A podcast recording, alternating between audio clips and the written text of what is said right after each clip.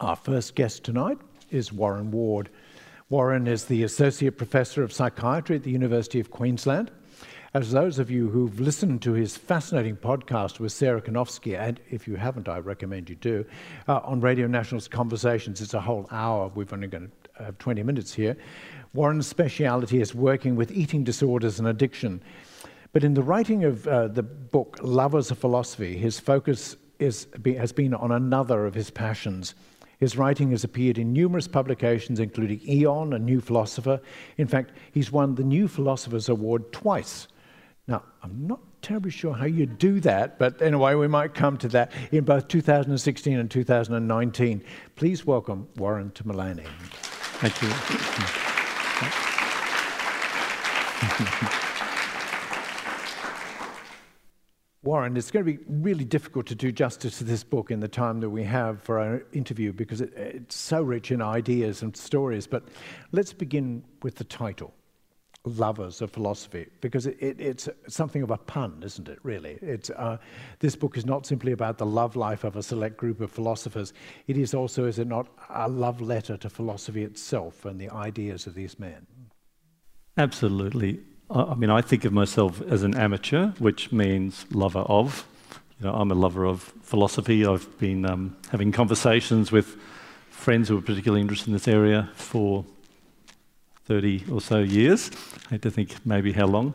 And this book was really an outgrowth uh, of, of that. It started with me reading She Came to Stay by Simone de Beauvoir.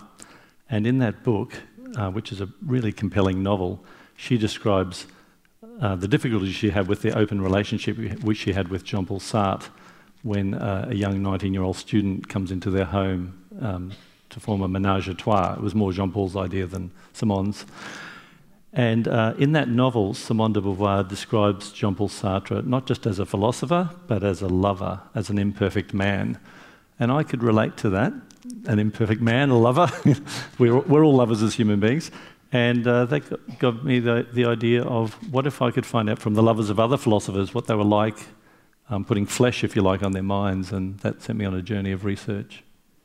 So, uh, I mean, jumping right to Sartre, because the, the book is staged through these seven philosophers. We've got Kant, Hegel, Nietzsche, Heidegger, um, then we go to Sartre and Foucault and Derrida, right? Or Derrida? Derrida?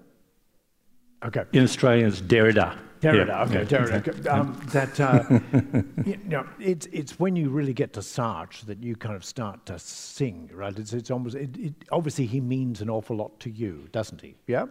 Why is that? Where did, where did Sartre come in? Yeah, my interest in philosophy did start with Sartre. Um, it was in 1981. I was in a share house in Brisbane.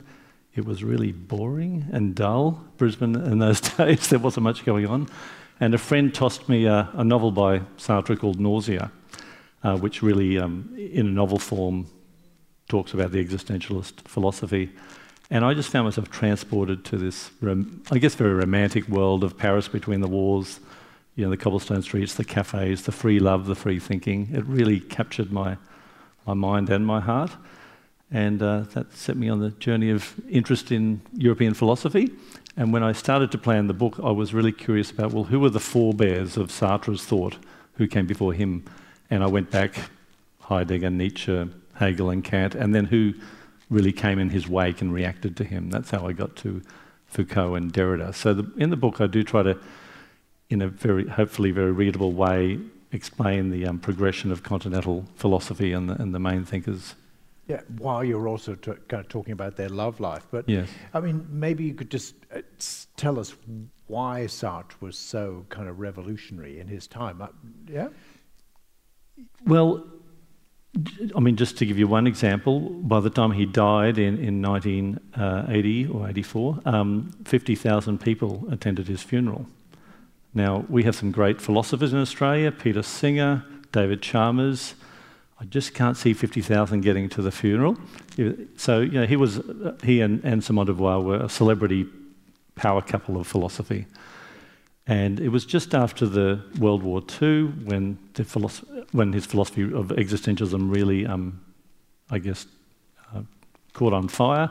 And remember, that was a time when people had just been dealing with the end of religion, and now science had given them the atomic bomb and, and if you like, the concentration camps of Germany. So people were asking, you know, where do we get our meaning, our purpose from life? And Sartre had an answer for that, and his answer was really a question, which is, you are condemned to be free. Each of you have to find and create your own meaning in life. And that really resonated with me too, um, as well as uh, I think the people, many people in Europe at the time.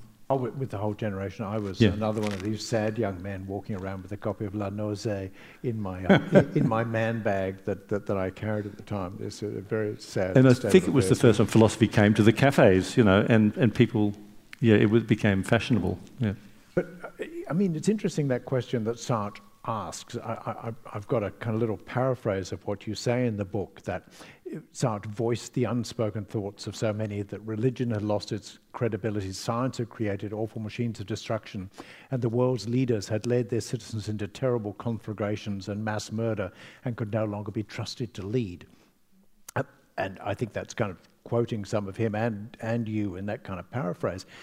And as you say, Sartre's answer is we each have to take personal responsibility for it. And I just wanted to take that into the kind of present day because it seems to kind of describe where we are in the 21st century a little bit too. And I'm sorry, taking personal responsibility hasn't really taken on. I mean, is there a better answer in philosophy somewhere? Well, after Sartre came Foucault, who had a who he didn't like Sartre. He wanted to smash all his ideas, and in fact, at Sartre's funeral, there was a scene where Foucault was there standing as they were putting Sartre into his grave, and he was surrounded by his acolytes. And he said, This man and everything he represents is what I've wanted to um, overturn all my life. And so he had um, a different philosophy, which still affects us today the philosophy of post structuralism, or if you like, structuralism. And that's the idea that we're not individuals who can take too much personal responsibility. We're not free. We're actually all constructed by social forces that are very powerful, whether it's about our gender or our, our race or, um, or just the bourgeois sort of rules of our society. So he would say that it's the culture stupid rather than it's the individual stupid. Um, but I think they have a nice, there's a nice dialectic there between their two ideas. Uh, you thought you might read a little bit about Sartre's funeral. Yeah, I thought I'd just read um, just this description of Sartre's funeral because it really does blow my mind still that um, you know a philosopher had 50,000 people attending. I mean, we've just had Shane Warne pass, and um, it's it's similar.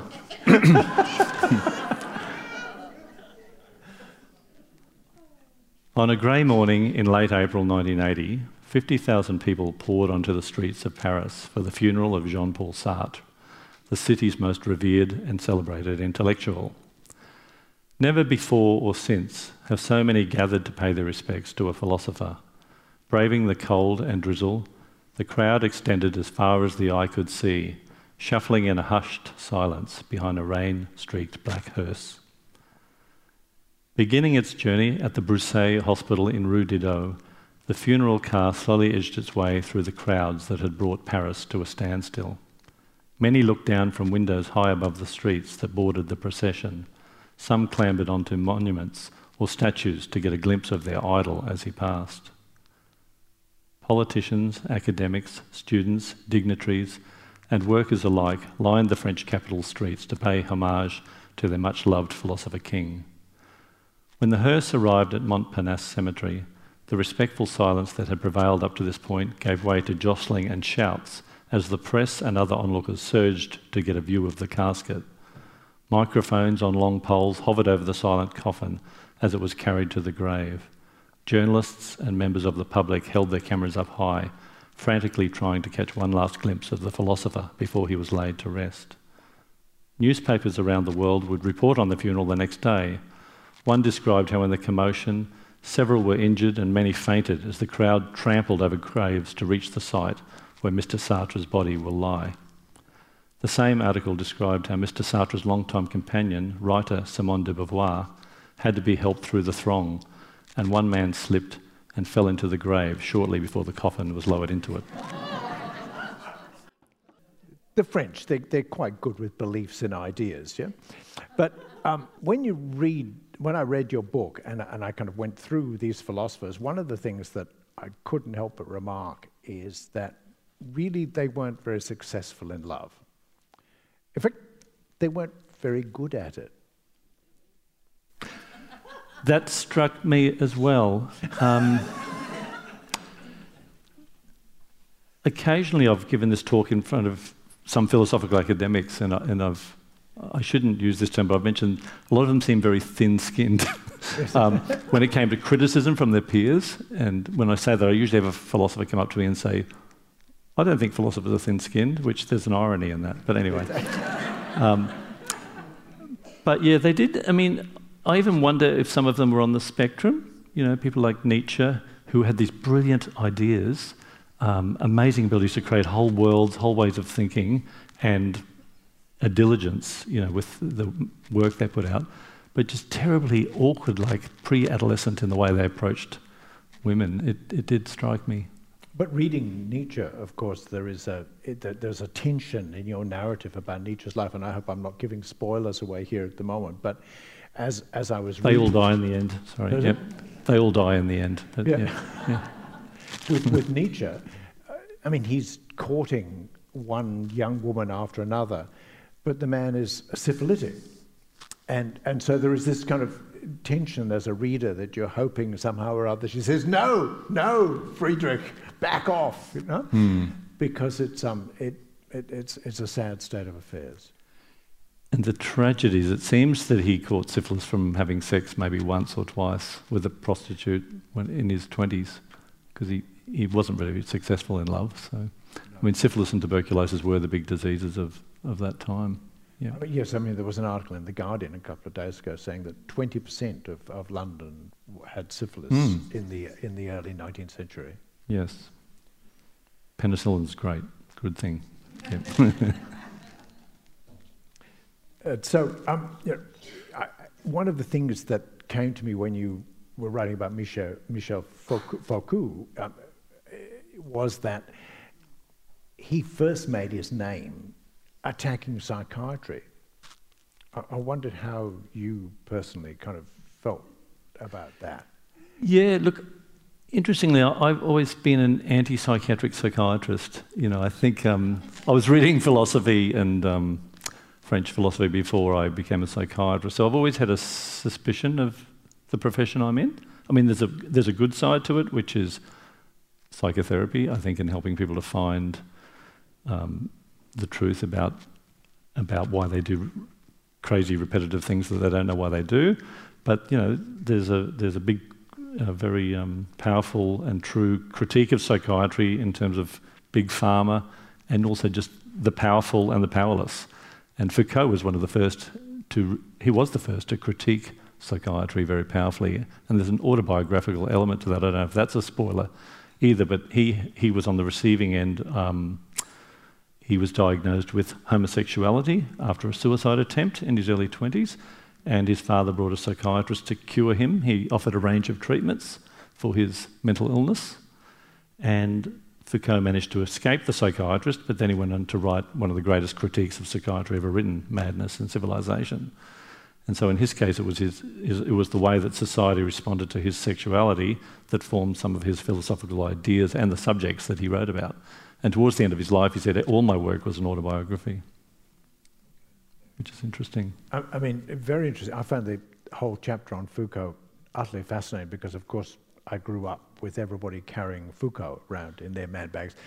And I, have, I, I, can't say I ever read a word of it. I didn't know. I mean, I could the say. Important thing is to carry it and have it on the coffee table. Yes, yeah, exactly. Yeah. Foucault said this, but I, I, didn't actually know quite what he said, which kind of leads me into the final philosopher in, in the book, which is Derrida, um, who I find completely uh, unintelligible. I, but you seem to give him a kind of place in the narrative and a place in this flow of continental thought.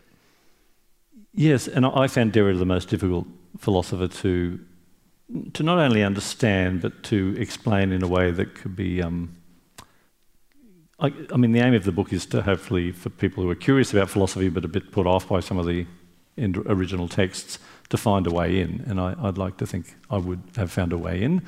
But in a nutshell, what Derrida was trying to say, or my understanding of it, was that um, we have the world of words. So when I say the word glass, it, it has really um, two meanings. One is this glass that I'm looking at here, which is um, that's the word glass being a, a referent. Or if I talk about, um, when, when, we're talking about Derrida, I'm using the word Derrida as a signifier. He's not in the room, but all of you here, or not some of you, many of you maybe, have an idea of what we're talking about or, or when we talk about French philosophy. Uh, and Derrida said, since philosophy began, we've always had this idea that that world of, let, us say cat, when I say the word cat, you know, we'll have this idea of cat. So Plato said that there is a realm of forms of cats out there somewhere that it's an ideal form. Uh, Derrida said that's a load of rubbish, and actually all we really have is words, and we can only think and describe and manipulate things in words, which is a pretty sort of radical idea, but I found it an interesting way to start to think about things. Indeed. Uh, you know, and I, I, I, like, I think for me, a good philosopher gets me thinking about things in a way I've never really thought about them before. What? And he does that. Exactly. Mm. Yeah. And I, I, was also curious, just a, a, as a kind of final question, as to why you stopped there at Derrida and didn't, for instance, I mean, the 20th century has seen the rise of some very significant female philosophers like you know, um, Martha Nussbaum, for, for, for, for, example. And I was curious as to why you didn't kind of put, put on a chapter there. Just, you know, yeah, I, Look, the reason I chose the seven I did was um, when I did my research, starting with Sartre, who was introduced to me by Beauvoir, and there's a lot about Beauvoir as a, as a thinker as well as a, an, an, agent in this book. Um, one wall of my study was basically um, I went through Wikipedia and just looked at it has with every philosopher who influenced them and who did they influence. So I had this mind map of about 50 philosophers, and I found that there were seven nodes of influence. So it was this visual sort of congregation of seven of the most influential. And I thought about going beyond Derrida, Derrida to Zizek, but I found I couldn't understand him, so I stopped. well, wonderfully honest. That's delightful. Look, please put your hands together for Warren Ward. Thank you very much. Thank you very much. Thanks. Thank you.